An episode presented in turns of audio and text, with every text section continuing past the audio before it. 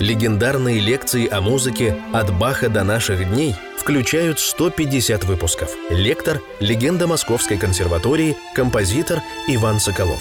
Видео-вариант лекций смотрите на YouTube-канале «Композитор Иван Соколов о музыке». 15 лекция нашего цикла. Идем дальше по хорошо темперированному клавиру. Прелюдия и фуга фа мажор. Легкая, веселая, как бы очень простая. Ну, у Баха ничего простого нет, конечно. Прелюдия и фуга называется еворским «Чудо на рыбной ловле», когда вдруг э, огромное количество рыб поймали рыбаки, они же в будущем апостолы, и вот они рады, они удивлены этому чуду. Как это всю ночь они ловили рыбу, как известно, рыба клюет ночью. Э, и ничего не поймали. И вдруг днем, когда уже точно ничего невозможно поймать, они встречают Иисуса Христа, и он говорит, закиньте сеть. Они закидывают сеть.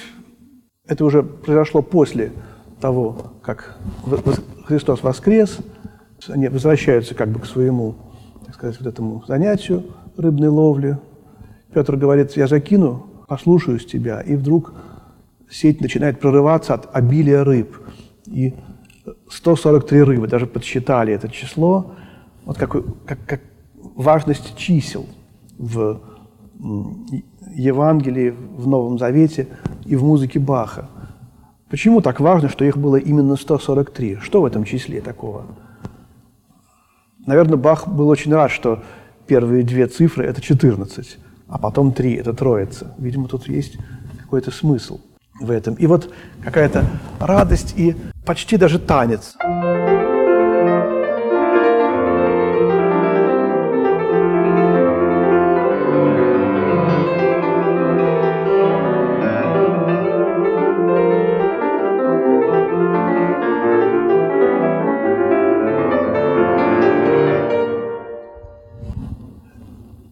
Двенадцать восьмых. Двенадцать восьмых – это размер прелюдии – 12 апостолов. Вот оно, соответствие. Такая же точно простая фуга.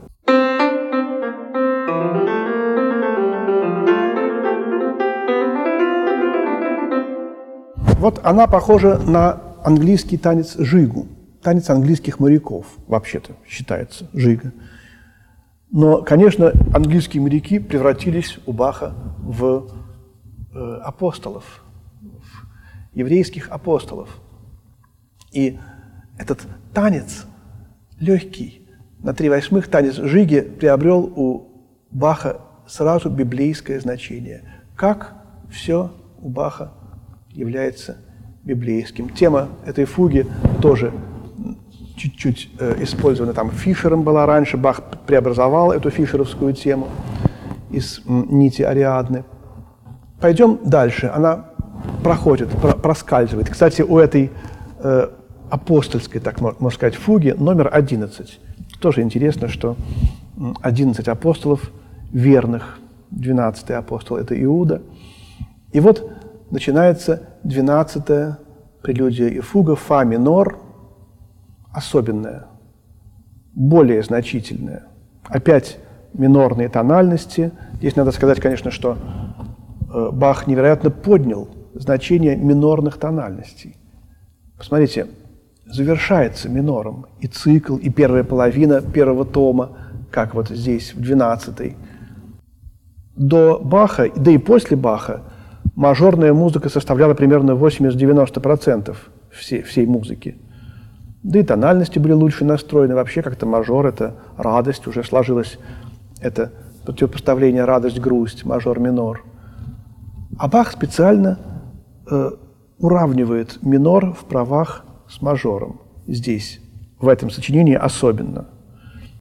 Что же происходит потом в музыке? Действительно, еще у Моцарта гораздо больше мажора, у Бетховена уже резкий крен в сторону минора, больше минора. А потом у Шопена, а потом у Чайковского этот минор, это меланхолия. Когда мои друзья из-за границы – приезжают в Россию, и, и садятся в такси, они меня спрашивают, слушай, а почему у вас все попсовые песни в миноре? Вот включает таксист радио, а опять минор. И такая тоска оттуда идет. Я говорю, жизнь так. Ничего не поделаешь. В общем, видимо, видимо и вообще в, в обществе, в человечестве наступила жизнь такая, да, что минор не только уравня, уравнял права с мажором, но и вышел вперед, обогнал мажор, да, а начал ты все Бах. Вот. Какая была жизнь у Баха, да? Ну, не будем, отойдем в сторону от шуток и обратимся к этой величайшей, страшной, даже можно сказать, фа минорной прелюдии и фуги –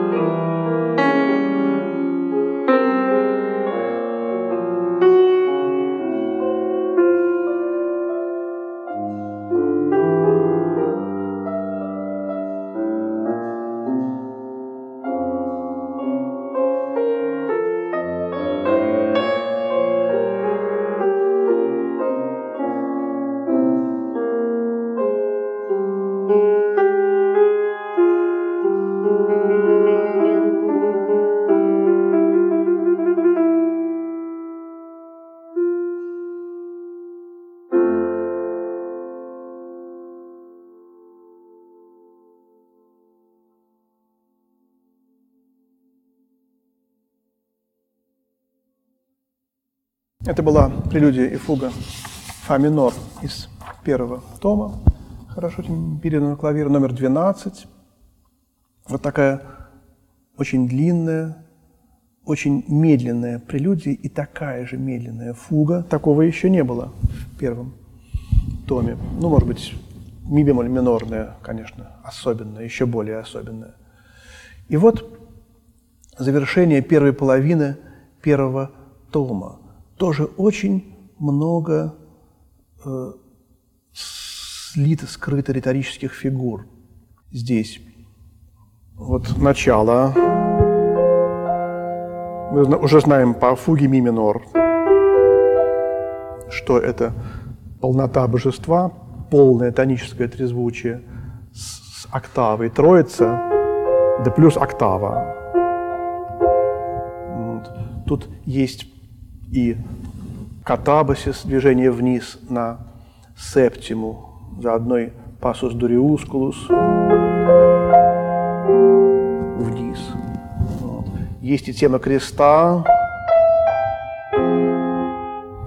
есть и соли део глория. Вот есть мотив неспадающих пелен, плащаницы. Так назвал этот мотив Еворский, когда на многих картинах это изображается – Христа облекали в плащаницу, то вот эти вот складки ткани неравномерно спадали. Возможно, этот зрительный образ, опять же, ауген музик, глазная музыка, виден в вот этой интонации. Здесь тоже сейчас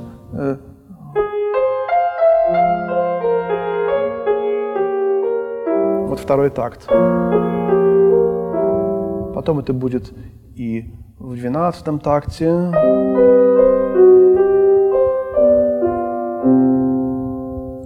Очень много у Баха этих интонаций.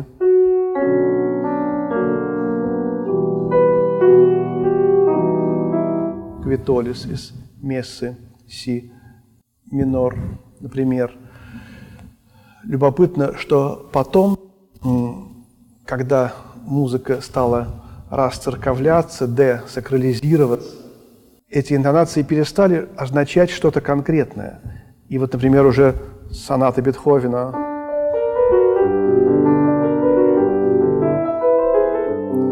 уже здесь совсем нету, хотя интонации не спадающих пелен, но содержания нет. Или этого, или Шопен –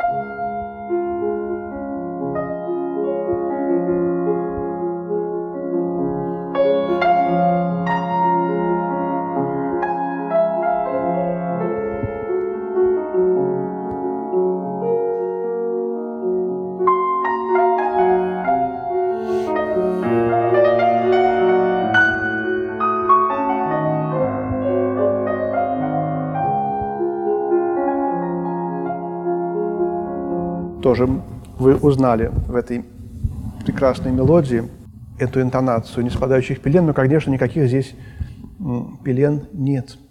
Здесь есть просто красота мира. У Баха все это присутствует. И когда начали свою карьеру сыновья Баха, например, Карл Филипп Эммануил, то он, Бах, говорил, что они стреляют из пушки по воробьям, мои дети. Вот Карл Филипп Эммануил.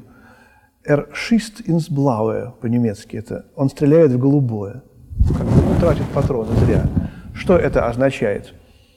Что Бах имел в виду? Наверное, он имел в виду то, что вот эти вот грандиозные по семантике риторические фигуры э, он использует для выражения человеческих чувств, что для Баха являлось, так сказать, э, пустой тратой этих прекрасных так сказать, мелодий. Бах, видимо, когда писал музыку, воспитывал людей. Он говорил своей музыкой, вот вспомните про то, как Христа снимали с креста. Вспомните про это. И когда Бах умер, один его ученик вспомнил о том, как Бах занимался с ними генерал-басом и заставил их в 1738 году записать смысл и цель всей музыки. Вот эта запись, одна из драгоценных записей уроков Баха, совершенно гениальная, конечная и последняя цель генерал-баса, как и всей музыки, служение славе Божьей и освящению Духа. Это из правил, продиктованных ученикам и записанным ими. Вот цель музыки в понимании Баха – служение славе Божией и освящению Духа. Дух, э, занимающегося музыкой, должен освещаться. Вот как понимал музыку Бах, Бах Иоганн Себастьян. И он меньше этого видел в музыке своих сыновей, потому что вот эти интонации как бы уже не служили этому освящению, меньше служили освящению, хотя тоже очень даже здорово и много и глубоко служили. Вот тот момент такой постепенности. Вот как много всего скрыто в этой прелюдии. Есть тут и хорал протестантский, их Руфе Цудир, Хер Езу Христ. Тут и главное, еще удивительное совершенно, есть вот э, в басу, в, вернее, в теноре тема Диес Ира.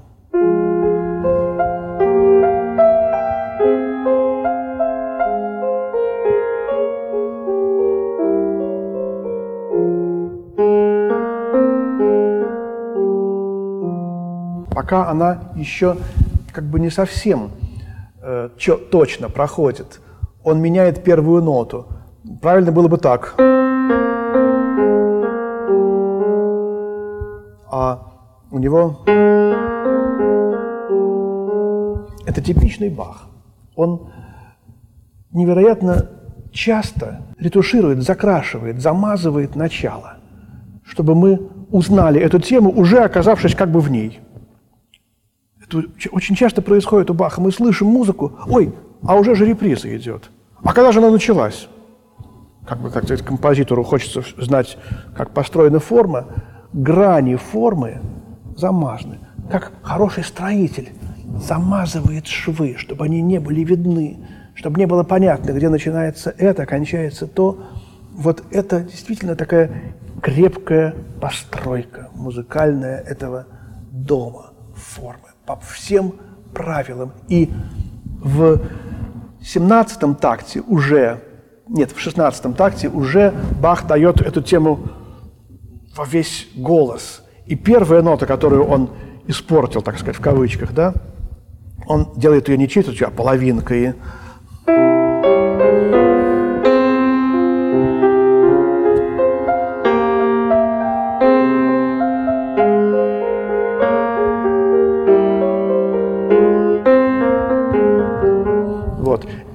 Эту тему есть довольно забавная история, как кто-то из великих наших русских профессоров в консерватории, по-моему, эту историю тоже мне рассказал Константин Константинович Баташов, которую я часто вспоминаю здесь. Диес Ира – это, в общем-то, немного из того, что до, дошло до нас из григорианских песнопений, дошло-то очень многое, но оно осталось в истории музыки, и его Диес Ира использовали и Бах, и Лист – и Рахманинов, и Мисковский, и Шестакович, и многие другие.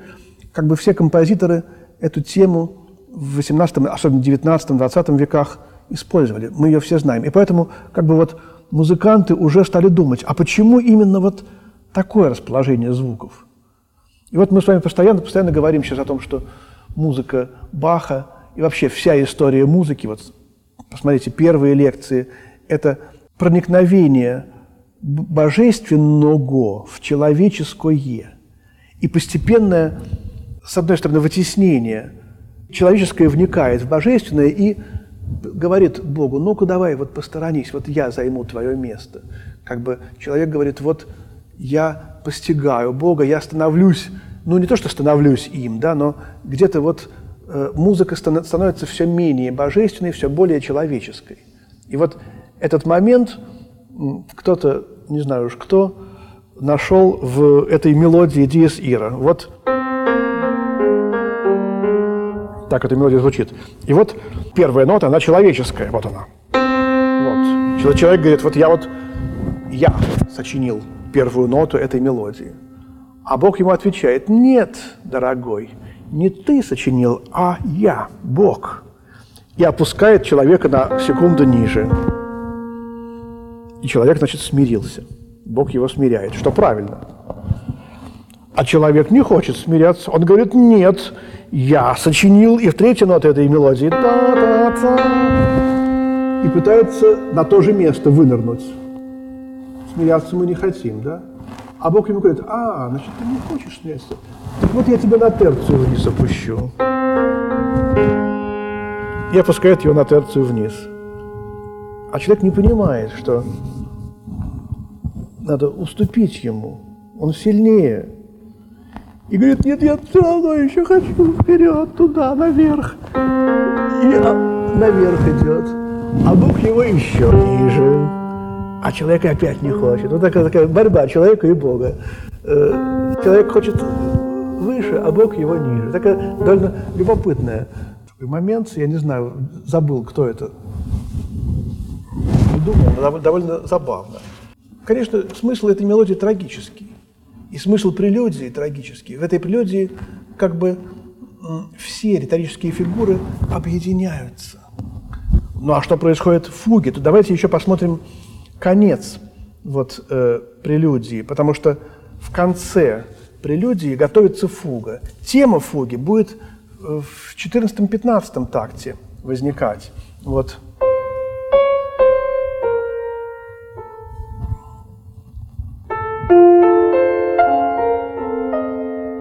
в этой интонации.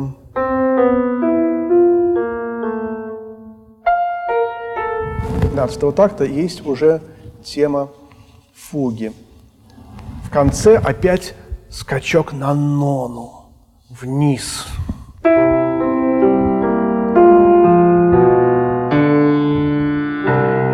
Вот он, грандиозный.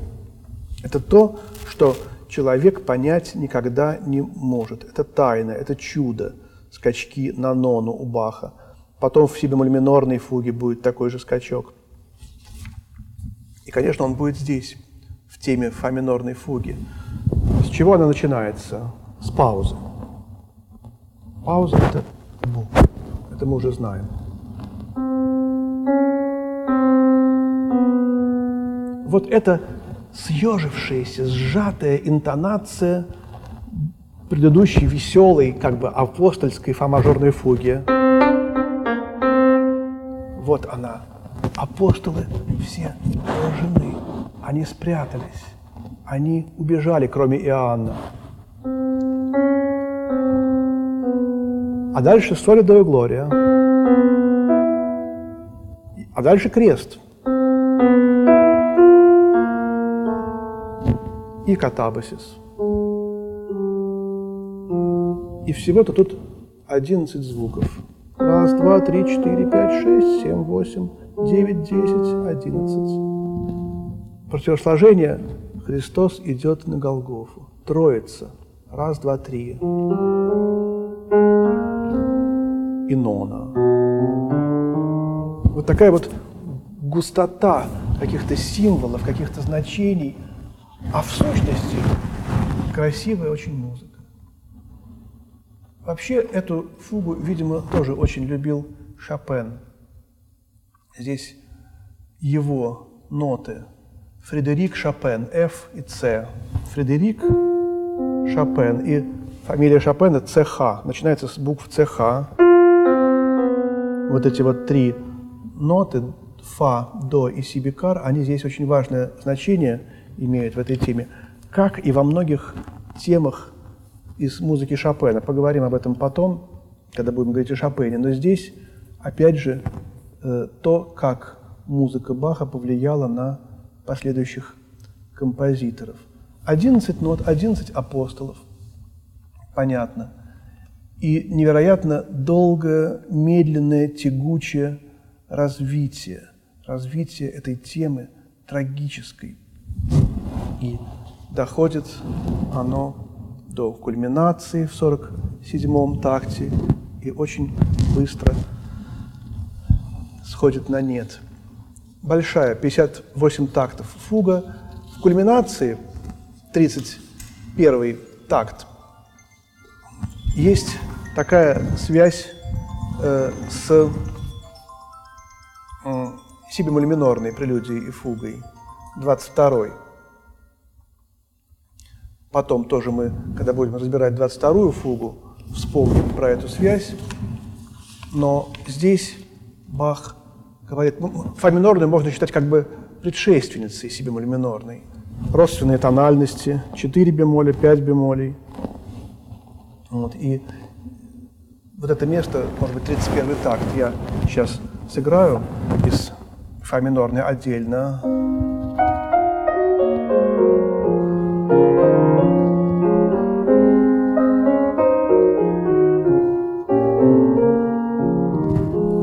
И вспомним 19 такт из кульминационной, из 22-й прелюдии.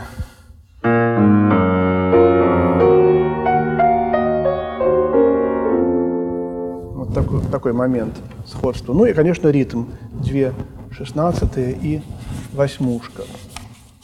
Вот на этом заканчивает Бах первую половину первого тома, а мы на этом закончим нашу пятнадцатую лекцию цикла «Композитор Иван Соколов о музыке». Всего доброго.